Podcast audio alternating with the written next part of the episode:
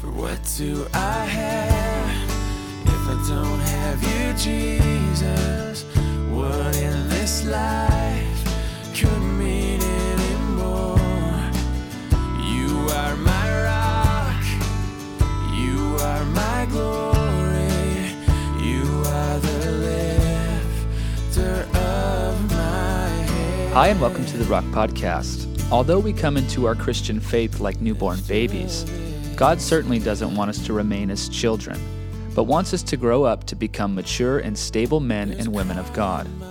Paul has been laying out the Lord's plan to see that happen, and that plan is called church. Now let's join Pastor Ross with a message entitled No Longer Babies. Alrighty, let's get going. Ephesians chapter 4, verse 13 is where we left off. And if you are new to the church, we are a Bible teaching church. We go verse by verse, chapter by chapter through the books of the Bible. So you will always know where we are in the Bible. It's not going to be different topics, it's going to be a book, a verse, a chapter uh, as we make our way now this morning through the book of E- Ephesians. So let's ask the Lord for his blessing.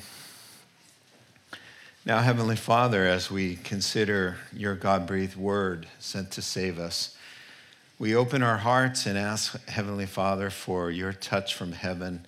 Uh, we want to hear what your voice is saying to us, Lord, because in your word received there is life and blessing and fruitfulness. And so we pray to be open vessels, Lord, and willing spirits and re- receptive hearts. In Jesus' name, amen. I'm glad that we don't live in uh, tornado territory. I think earthquakes are bad enough. There's something very terrifying about twisters, you know, those dark funnel clouds. People actually go hunting them down. I think they're, um, well, yeah, I, I don't think they're well. All right, let me put it to you that way. Uh, several years ago now, and maybe you heard about this, uh, an F2 tornado, wind speeds of only 150 miles an hour, uh, came uh, tearing through Missouri, and a famous world record was set. I don't know if you realize this, the furthest distance anyone's ever been picked up and blown away by a tornado and lived to talk about it. And uh, meet Matt Suter. He was 19 years old when it happened, and uh, he became an instant celebrity. He was on every talk show imaginable uh, because he's the one who set the record. And uh, he was in his mobile home, minding his own business, when the uh, storm struck and the windows shattered and the walls turned to jello, in his words, and the roof was ripped off, and out Matt flew. And he flew, he was lifted up, and he soared um, 1,307 feet away. He woke up safe and sound. Um, that's the distance of four football fields. He said, funny thing he said in the article, he said, You know, I've never flown in a plane, but, you know, I have experienced something like flying in a plane. He flew further than the Wright brothers' flight, you know.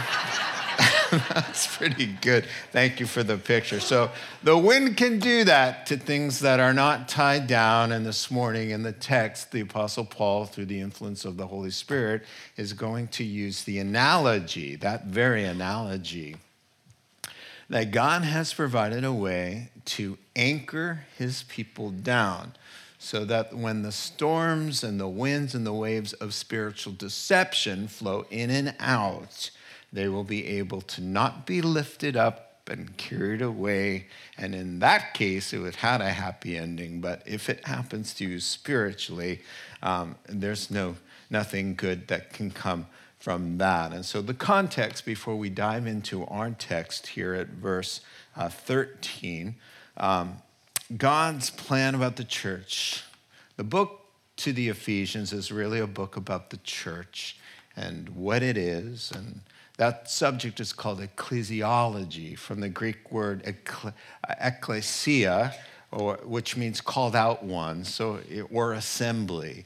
And so the study of the assembly, what that means and what that looks like, is what Ephesians is really all about. So, context God's plan is that his uh, children reach full maturity in Christ. And the way he's done that is to make sure that when you are saved, you are you actually become part of the church. There's not really an option. That's who the church is, is a collection, an assembly of the called out ones knit together by the Holy Spirit.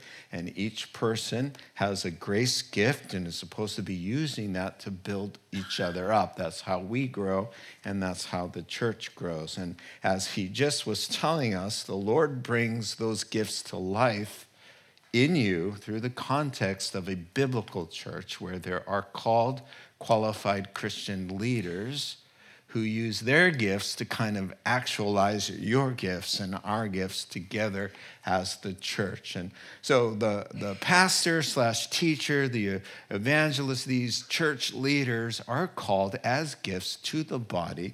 Uh, and, and as it said, to the processes in place uh, to help other Christians grow, help us all grow, I should say. That's a process that will continue until verse 13, our text.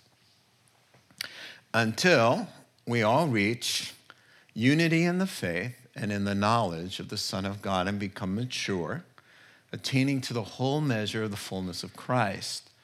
Then we'll no longer be infants tossed back and forth by the waves and blown here and there by every wind of teaching and by the cunning and craftiness of men and their deceitful scheming.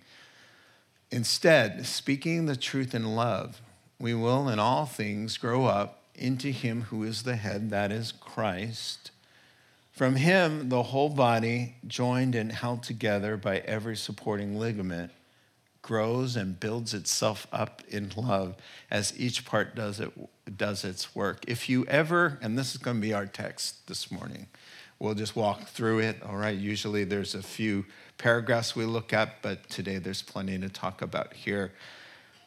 If you ever wonder about church, why do I need to go to church? What is church? What am I supposed to be doing? You just take this paragraph and, and frame it somewhere, meditate on it every day, and you'll understand the importance and the value of church because when God saved you, that is by definition who you are. You're a called out one, and He placed you in a church, and He has actually thought out a plan.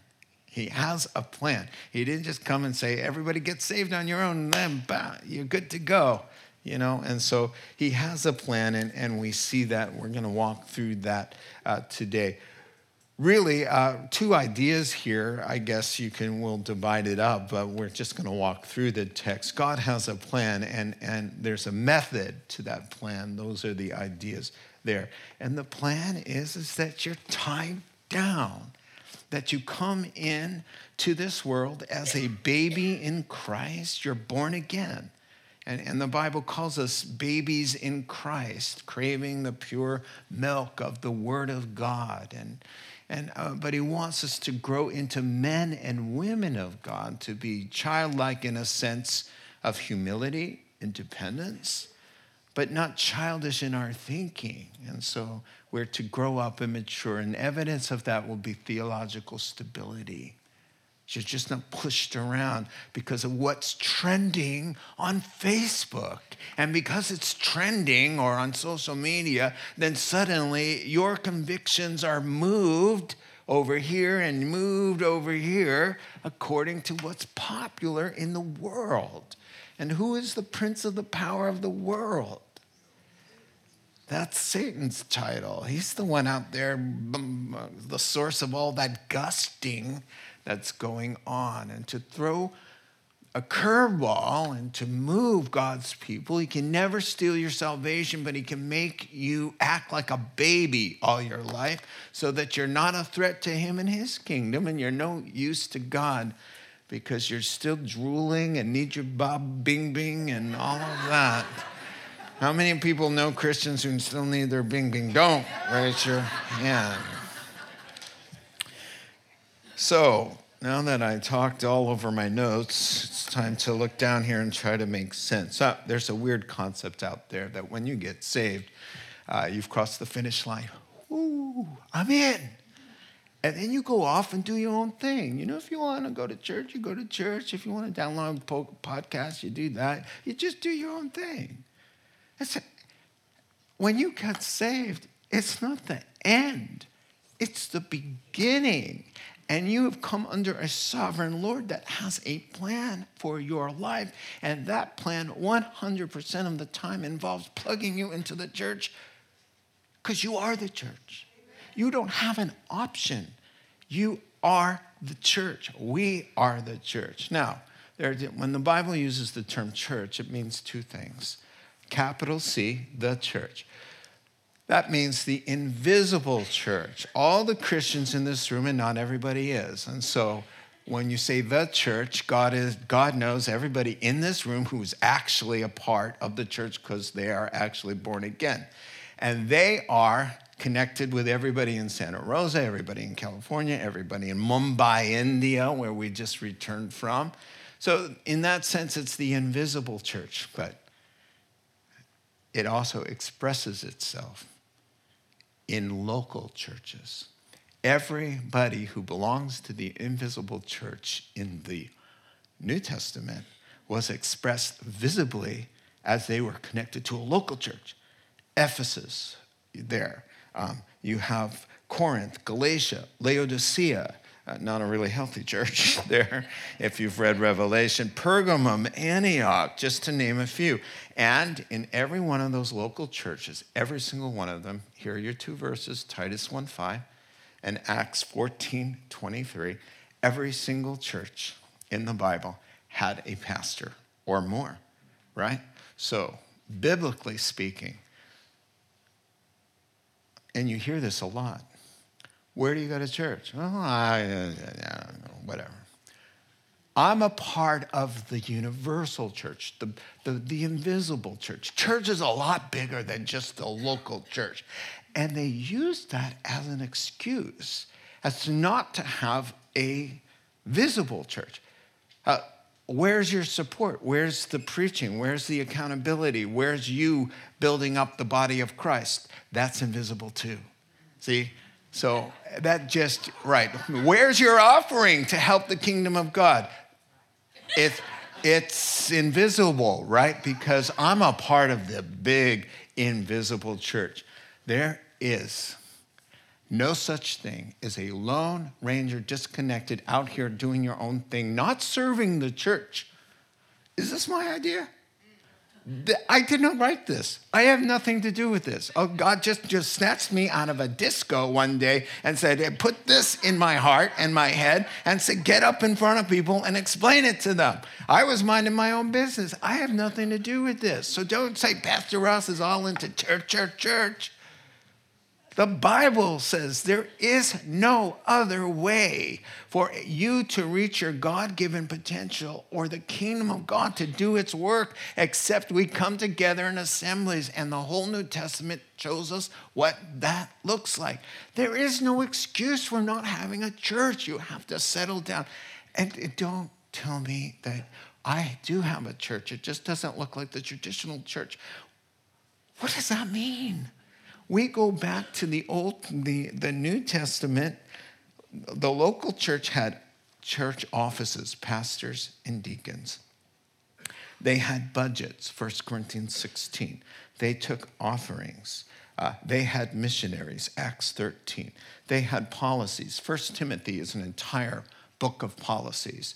Uh, don't put a woman uh, on the, the, the, the um, widow's list of benevolence funds unless she's 60, unless she's done this. You have a checklist, you see. Policies and buildings that they rented, and church councils, Acts 15, and preaching and teaching, and altar calls, and baptism in the Lord's Supper. That's when you go back to look at the early church, which is sometimes called the organic church, that's what you get. And it sounds exactly to me what the local church today has components of. And the only reason they were meeting in houses is because they didn't have money and they didn't have buildings. As soon as they had enough money and as soon as buildings were available, they used them. There was nothing more spiritual about meeting in houses. They rented a hall in the book of Acts, and they met daily in the big building, the temple. And so it's not about, you know, we shouldn't be meeting in rented buildings. My word, I can show you all of that. Now, sad. A Christian without a church or who has a low view of church can never, by definition, be of any good to God.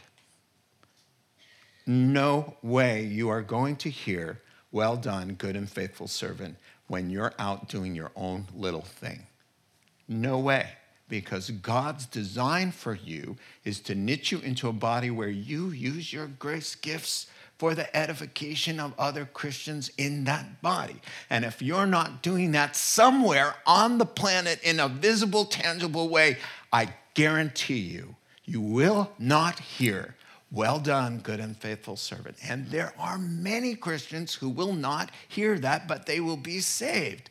1 Corinthians chapter 3, verses 10 through 15 says there's the scenario of the person who built on wood and straw, but they were truly saved. And when they get to heaven, the Bible describes it as though through fire, he himself shall be saved. That's a quote but as through fire. Like, you know, you crash land uh, on the runways of heaven, they pull you from the wreck. They the fire, the angels have the fire extinguishers going all over you and putting you out because you're still on fire in the back seat, you know? And you're saying, dude, you're describing something a little close to home here. Well, you know, some people say, I'm just gonna be glad if I get there. No, you won't you will think to yourself, what was I thinking? It was so easy. Just show up somewhere. Settle down and use the gifts and abilities God has given you to strengthen His church and His work, not going out and doing your own thing like the rest of the world. This is the end days when that whole mentality is come upon us. And who's behind it? Satan, of course, he's behind it because he can't stop you from being saved, but he can stop the church from growing and doing its job. And Satan knows something that that Christian doesn't know. That the only way this church is going to be healthy and whole and, and, and running like a well oiled machine is, is that everyone who's supposed to be here is here. And not only are they just here, they're not just here to get something, they're here to give something because God has given you a grace gift. And that grace gift is supposed to edify and strengthen everybody else. It's not just job of three guys. There are 800 people here. How are three guys who are distracted all over the place to spend 30 hours doing Bible studies all week going to strengthen and encourage everybody in all of their little places. And so it's time to get to the text, probably. and so, uh, verse 13 says that this is a process that will go on, Mark, until we see him face to face. He says, until we all reach unity in the faith that we are teaching the gospel there's a unity there's boundary there's a unity of the faith and, and there's a unity of the goal of the faith which is to do god's will and edify one another. In the knowledge of the son of god become mature attaining to the full measure of christ. And so God has a plan. And so in verse 13, there's a goal. And he says three things. Really, let's isolate what the goal is that we all reach the unity in the faith, that we become mature. In the Greek, become mature means uh, to become a perfect, full grown man. And so King James has just about that. And then, thirdly, to attain the whole measure of the fullness of Christ. So the goal is really one, but it's emphasized with very lofty language and sometimes kind of passes over us. What is it? He says the number one goal is that you become like Jesus. Just put it simple that you are as loving as Jesus, as patient and kind as Christ, as submitted to the Father's will as Christ was. He says, I don't do or say anything except that the Father gives me those words. And so, really, the, the, the, short of it is those phrases mean really what he said he's predestined you for. Romans chapter 8 and verse 29. You've been predestined. And if you've been predestined to something, you best cooperate with it, right? Because that's what God's trying to do in your life. And what God's trying to do in your life is to conform you to the image of his son. That means how Jesus lived, that we live. If, eh, what does John say? John likes to just put it out there and blow your mind. He says, if anybody claims to know Jesus, let him live as Jesus lived, walk as Jesus walked. Let every word that comes out of your mouth be wholesome and edifying others and your thoughts. And it seems an impossible task. It's, it's going to be a stretch, isn't it? Right? And thank God for His grace that covers us, but doesn't take away the goal that God has. That while we wait for His great and glorious return, that we are in the process of growing, becoming stable, and, and the rough edges are coming off as we work together with His Holy Spirit and the gifts that He's given us in the Word of God. And just a wonderful thing. He says that we grow up.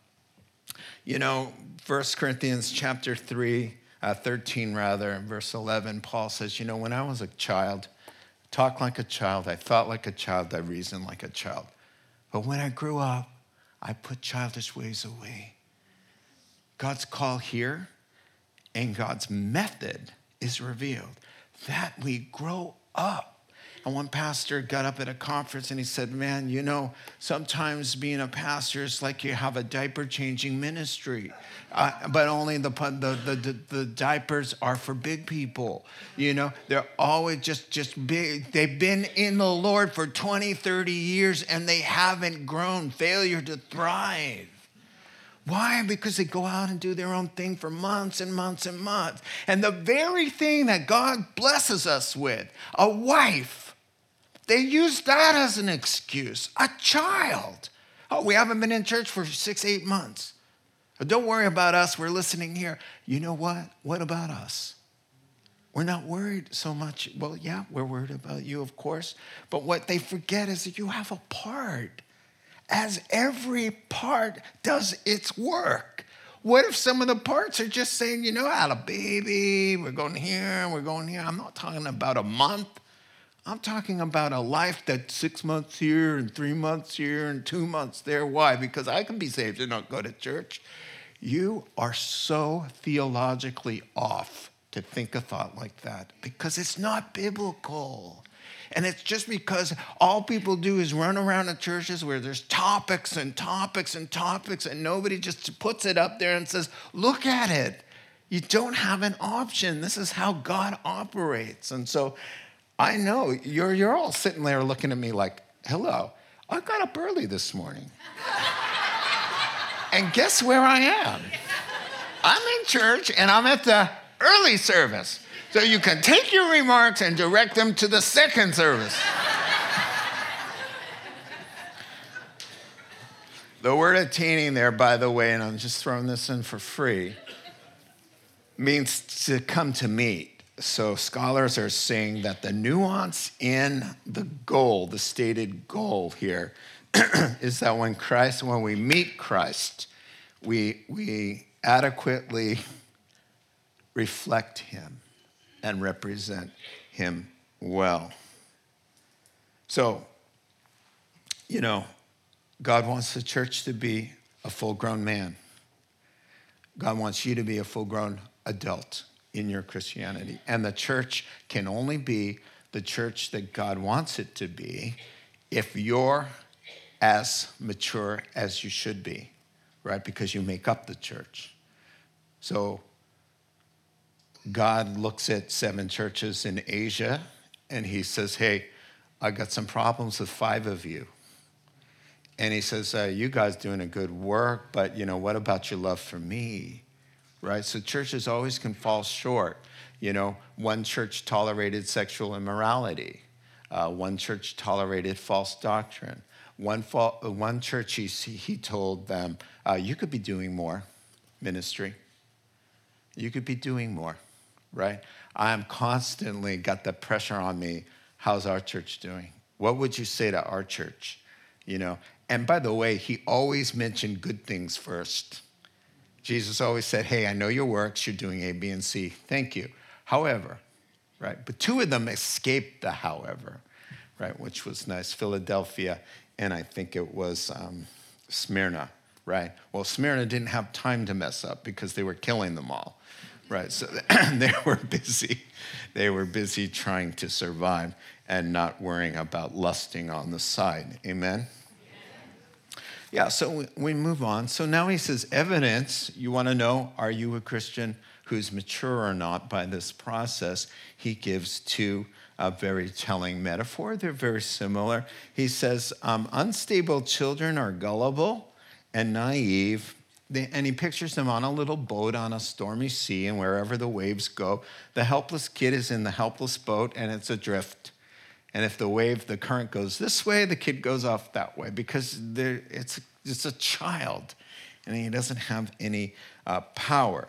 And the other metaphor is akin to what we started with uh, wherever the wind, winds blow, they're carried away and uh, carried off with every gust of teaching. And in this case, not good teaching.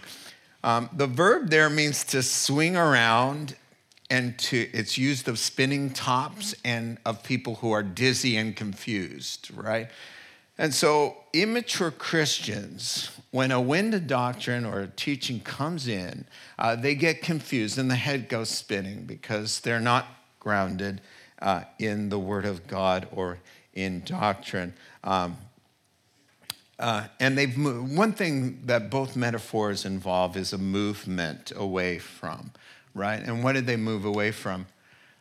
Jude, verse 3 the gospel, the faith once for all entrusted to God's holy people. The gospel has boundaries. The gospel is something and it is not other things. And so the, the move today, of course, is to take the boundaries off and make it wider. But the, the gospel has boundaries. You don't want to be outside of those boundaries. Uh, so, uh, biblical truth, it's about God and his nature. Uh, here's a quote about this text here about being blown around. Such are immature Christians. They never seem to know their own mind or come to settled convictions, let alone the knowledge of the truth. Instead, their, uh, their opinions tend to follow those of, the, of whatever speaker that they last heard who moved them, or the latest book that everybody's reading, or what happens to be trending uh, on social media. And so they fall easy prey to each new theological fad, sadly, because they have removed themselves from God's design for spiritual maturity, which is the church, and pastors who teach the Word of God. They are wide open to spiritual deception, and when the deceit and trickery blow in, they get caught up and swept away with it. Every gust of teaching. Uh, theological fads. Some of the theological fads, I've been around for 36 years now as a Christian.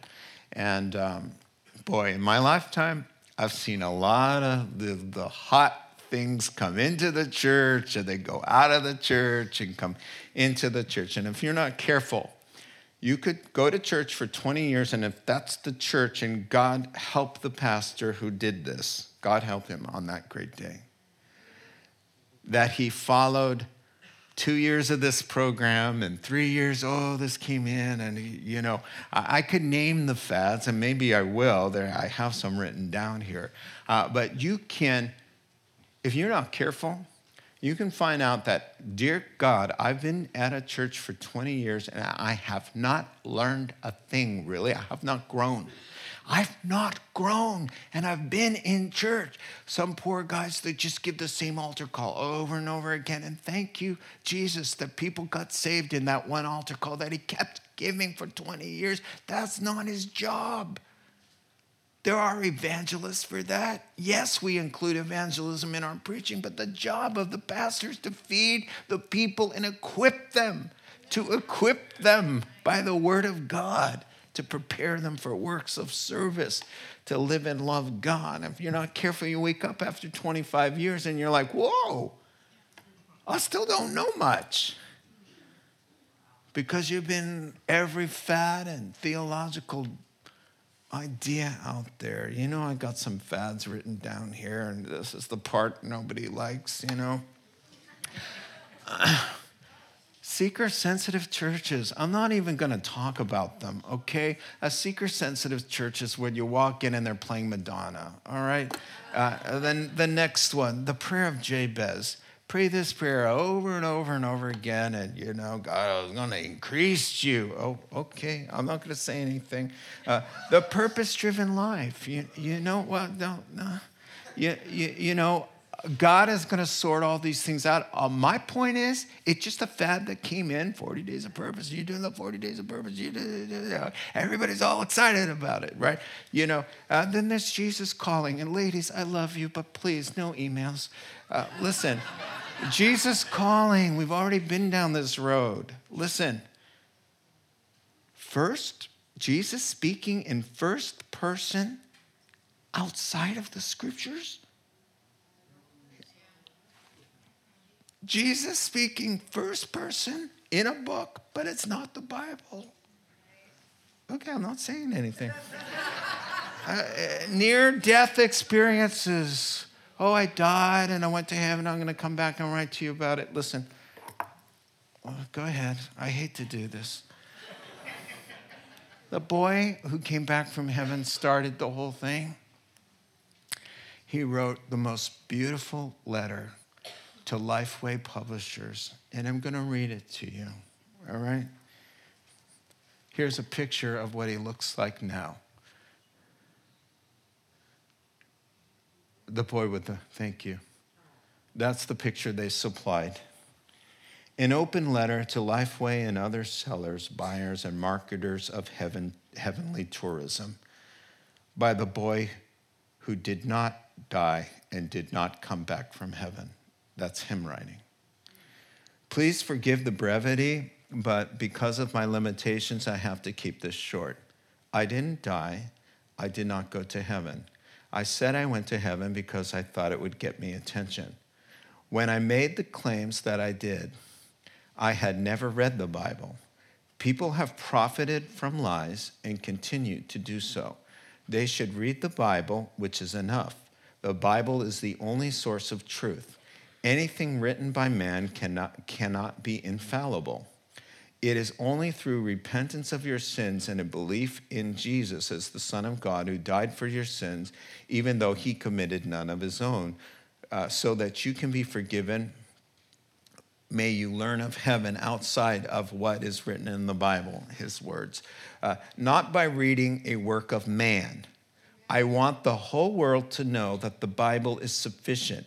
Those who market these materials must be called to repent and to hold the Bible as enough.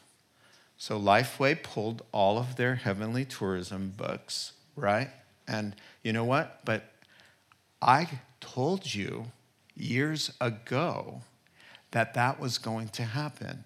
And the reason I knew that it was going to happen is because I like to read my Bible. And in Paul's account of having a near death experience, which they stoned him and left him for dead, he says, I had this experience. I think it's a vision, or I was actually there. I couldn't tell, but I was in heaven. And I saw things that are, there are no words to say, neither is it permissible to talk about. So I told everybody back in the day, the word there in the Greek is illegal. So Paul says, I saw I saw things in heaven in my near death experience, and it's illegal to tell you about it.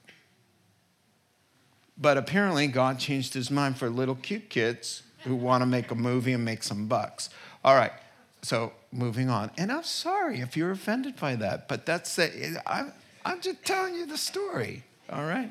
So thank you for that. Listen, is it the end of the world if you brought your next door neighbor to heaven is for real and they got saved? I'm happy. God has a way of using all things for good, right? But does it mean that we justify not knowing our Bibles and believing everybody who says, I saw angels? You know, come on, you guys. He said, if you were in church and you were in a healthy biblical church with a pastor that already warned you about some of these things, you wouldn't be flying around all over the place and then, then the friend who you got led to the Lord at your good Christian movie has to read that. It's all over Facebook. It was trending number one. Then what do you tell him? Whoops, I should have read my Bible or I should have had discernment. And the only way you're going to get biblical discernment to sidestep the end days garbage out there is to be in the Word of God. Listen, I've got an idea for you. I got an idea, a slew of pictures. We have to move through them fast. You know, What's wrong with that book? That's a trendy book. All right. It's a number one bestseller, folks. It's got the Bible. All right. Here, I got some pictures here for you. Whether you're a little kid, you know, Keep going. Whether you need help reading it, you know, whether you need help, I can't wait for those days to happen. And next, next, but it's going to be a boy. Did you hear that? Oh, yeah. Whether you're a young man, you got it together, but you're opening your word. How can a young man keep himself from sin? But by reading the word and hiding it in my heart. How do marriages make it without the word of God? Next slide group study, the Word of God, not taking out a book. The latest thing now, the latest thing now is the pastor opens up with a book, a Christian book from the bookstore. Come on. You guys, find a healthy church with a crazy pastor who believes that the Bible is all sufficient and all we need and one another and our gifts working together. Amen? Yes. All right, can I turn the page? The method now as we wrap up. Here's how it works. Now, um, he says, verses 15 and 16. It's a little wordy, so what I did is I went to New Living, uh, another translation that's more of a paraphrase. I checked out the Greek, it's really nice. Uh, instead of being tossed to and fro, spun around, and carried off by deceit, speaking the truth in love, we grow in every way more and more like Christ, who is the head of the body of the church. That's an important concept. He makes the whole church fit together perfectly like a body. Each, as each part does its own special work, it helps all the other parts as well, so that the whole body is growing in health and full of love. That's why church is important, right there. That's why church is important, as each person does its part. Listen. The Bible likes to call the church, using a metaphor of the body, a, a, human body, where Christ is the head and the rest of the body, the church has to be connected to him, right? And, and eh, there are several places that he does this. And what is really cool uh, about it is if you think about the physical body, if you, listen to this, if you cut your arm and cut your finger, the whole body knows about it the whole body is involved. Blood cells are being released, different kinds of blood cells, platelets, clotters. And then what if there's an infection? So the white blood cells come out, you know, and now we've got to start to, to, to, to heal that area. So the skin is doing something well. And, and of course, the neurons are telling you, oh, tender, don't touch it. You shouldn't have tested it in the first place, you know, and all of that. There's a lot going on when you have a stomach ache, man. Stuff is happening. And this is how he pictures the church. Is just that something happens over here in the middle, over here, and somebody's got a little caught a virus over here, right? And I, I don't even know about it. That's not my job because I don't even know about it. Whose job is it? It's the fighter cells. It's as every part in the ligaments. Look at that. I mean, he talks about how we're knit together. And so everybody has a part to play uh, so that that wound becomes healed, right? And that we grow into being uh, who we should be. Now, the method speaking the truth in love, not just my job. He's saying, as each part does its work, speaking the truth in love. So I love one expositor's Bible commentary put it this way a fundamental concern for the truth is the secret of maturity in the church. Listen to that. A fundamental concern for the truth is the secret of maturity in the church. Now, speaking the truth in love, in the Greek, it's pretty awkward. It says, truthing in love. Truthing. So, since we don't say truthing in love, we have speaking the truth in love, but actually it, it's deeper than that because to, tru- to truthing in love means living, uh, speak. Truthing means not just speaking, but living and doing. So it's really a verb that says doing truth, how you live, not just what you say. Now, if everybody in here is obsessed with speaking truth, thinking truth, biblical. Not your feelings, not what's trending, not what, whatever, but the Bible truth. If each person here is, a, is truthing the way you live, the way you do your business, the way you speak, right? The way you deal with problem people. It's always the Bible, the Bible, the Bible, the truth, the truth, the truth, the right thing, the right thing, the right thing to do oh man, you're going to have a healthy church that people can come in and find Jesus and worship the Lord and feel the love of God and be protected. It's just the wonderful thing. But each part has to do its job. Well, this is the hard part. And this is why churches don't do very well because telling the truth on our own is hard enough. It is hard to tell the truth all the time, 24 7 always, every single day, never to lie at all? Try it. It's hard enough, but then when you have to go ahead and speak truth into someone else's life, now you've got a lot of things working against you, and that's what the Bible's calling you to do and me but you as the, the, sheep, speaking the truth, doing the truth in love. Number one, it's the spirit and times of butt out of people's lives and, and let everything be and tolerance. So that's working against you and speaking the truth in love.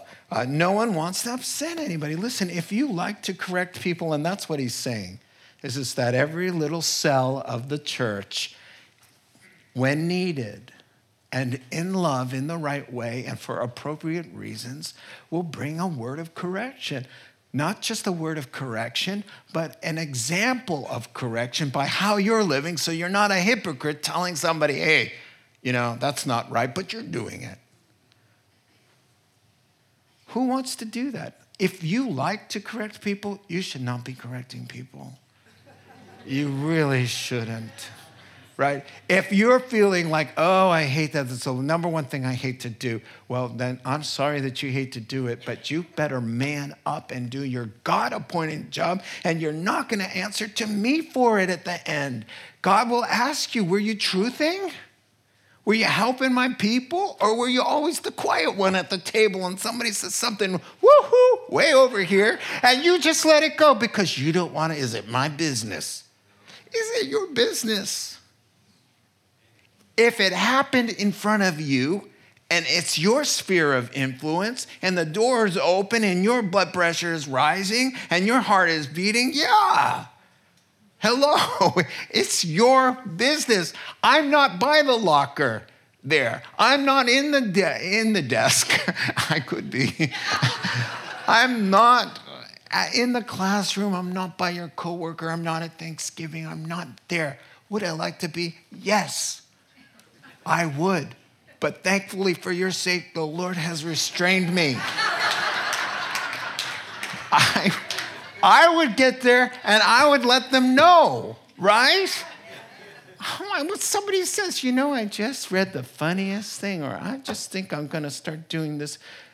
And I almost said something that would probably make you all crazy. You, you know, I'm going to start checking out this or that or the other thing to supplement my Christian life. And then you're quiet as the boat goes off. You God's saying, could you just reach out with one word of truth and just grab it and just kind of pull, hold it in there and tie that thing down? Just help a guy out. I mean, I didn't mean that about God, but help the Lord out by being his hands. You know, I'm sorry. If somebody drifts off and it was within your power to hinder that, you know, people are going to drift off even when you tell them right? But at least your hands are clean. I told them, and I, and I told them in love. It wasn't like I'm the God police. God's not looking for Holy Spirit detectives. He really isn't. He's not. And if you do that, please stop. You know, you're annoying people because it's not the right thing, it's in the flesh. But if God gives you the opportunity in love, and what does in love mean? It means you've gone, you've taken the honking log out of your own skull. You've taken that out completely and you realize what an animal I have been. Now you can see clearly enough to take the little speck the minor problem because you've got bigger problems. If you can go with humility in the tone of love and I care about you. Put your arm around them, right place, right time, so important. And three nice things first. Hey, I really appreciate this, and I noticed you've been walking with the Lord, and I know that the three, three, three, and then you bring it. But I don't know if it's the smartest thing. I don't know if that's a wise thing that you be living with your boyfriend. Well, sorry.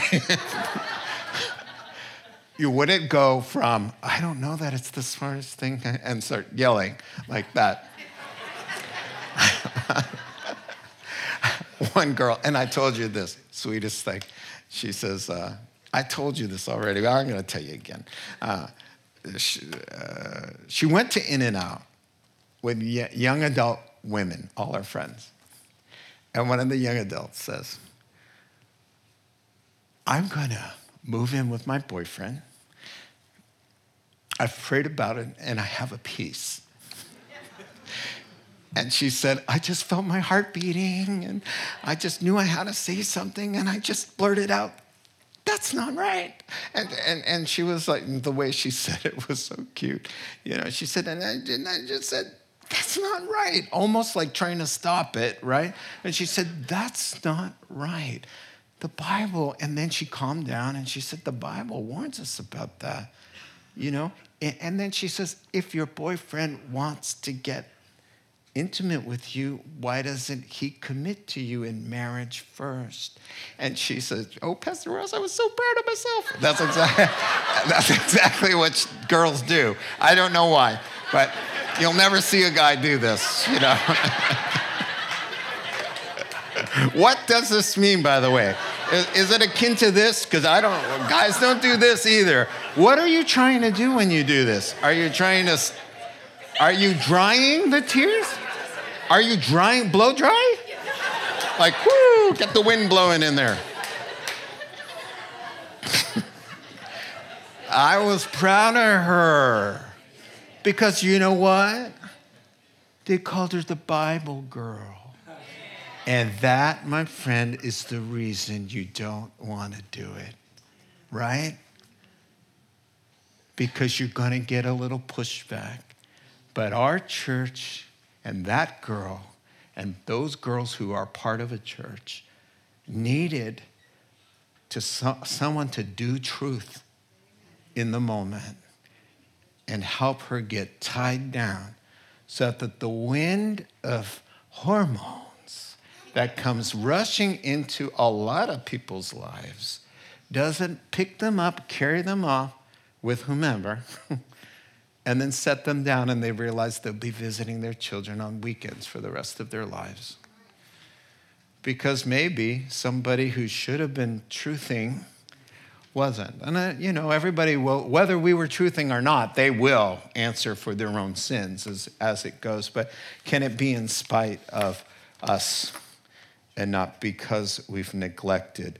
Brothers or sisters, if someone's caught in a sin, you who, who live by the Spirit should restore that person gently, but watch yourself, or you yourself may be tempted. Galatians 6 and, and verse 1.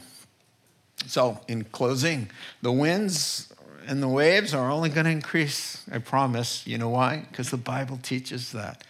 In the last days, faith is going to be, the Lord says, Am I even going to find faith on the, faith on the earth? Meaning, going to be the age of Laodicea where everything's lukewarm and people just uh, accumulate teachers who tell them what they want to hear. So, you and I need to be grounded. We need to settle in, find our place in a biblical church, and be part of the body, do our part uh, truthing. Let me show you one picture. Well, let me tell you the story. Another tornado, winds came ripping through a, a town in Arkansas. Maybe you saw this picture. The Harrisons survived uh, with their two little babies. The entire house ripped away. But guess what happened? they had a safe room.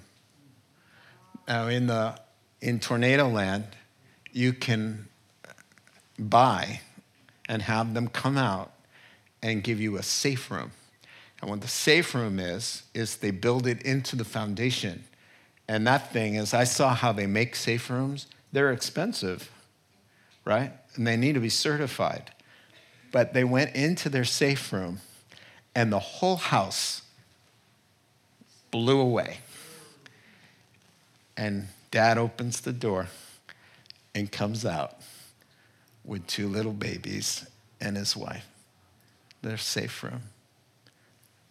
The point of the passage, my friend, theologically speaking, is the church, is the safe room. A good biblical church is the safe room. What did Jesus say? The gates of hell the winds of hell and death and the devil shall not prevail. Against what? Against you? Interesting. He could have said against Christians, but he said the church, as it's expressed locally. You're safe in this place. You're safe. You're grounded. You're, you're together. You're, true, you're around truthers. Truth, uh, truthing right? And uh, guarded by the Holy Spirit and rooted and established in love. Let's pray together. Heavenly Father, I just thank you for your great love and your assurance. And Father, the way that you bless us, it's incredible. And thank you for the gift of the church, Lord, and each member here. Help us to settle down and, and find our place to know what our gifts are, and then, Lord, to leave the church every Sunday and Wednesday or event uh, stronger by having been there in some way. Help us find that ability. In Jesus' name, amen. Let's stand together. Closing song. You have been listening to the Rock Podcast. Our regular services are held on Wednesday nights at 6:30 and Sunday mornings at 8:30 and 10:30 a.m. in Santa Rosa, California. If you would like to learn more, please visit our website at calvarytherock.org.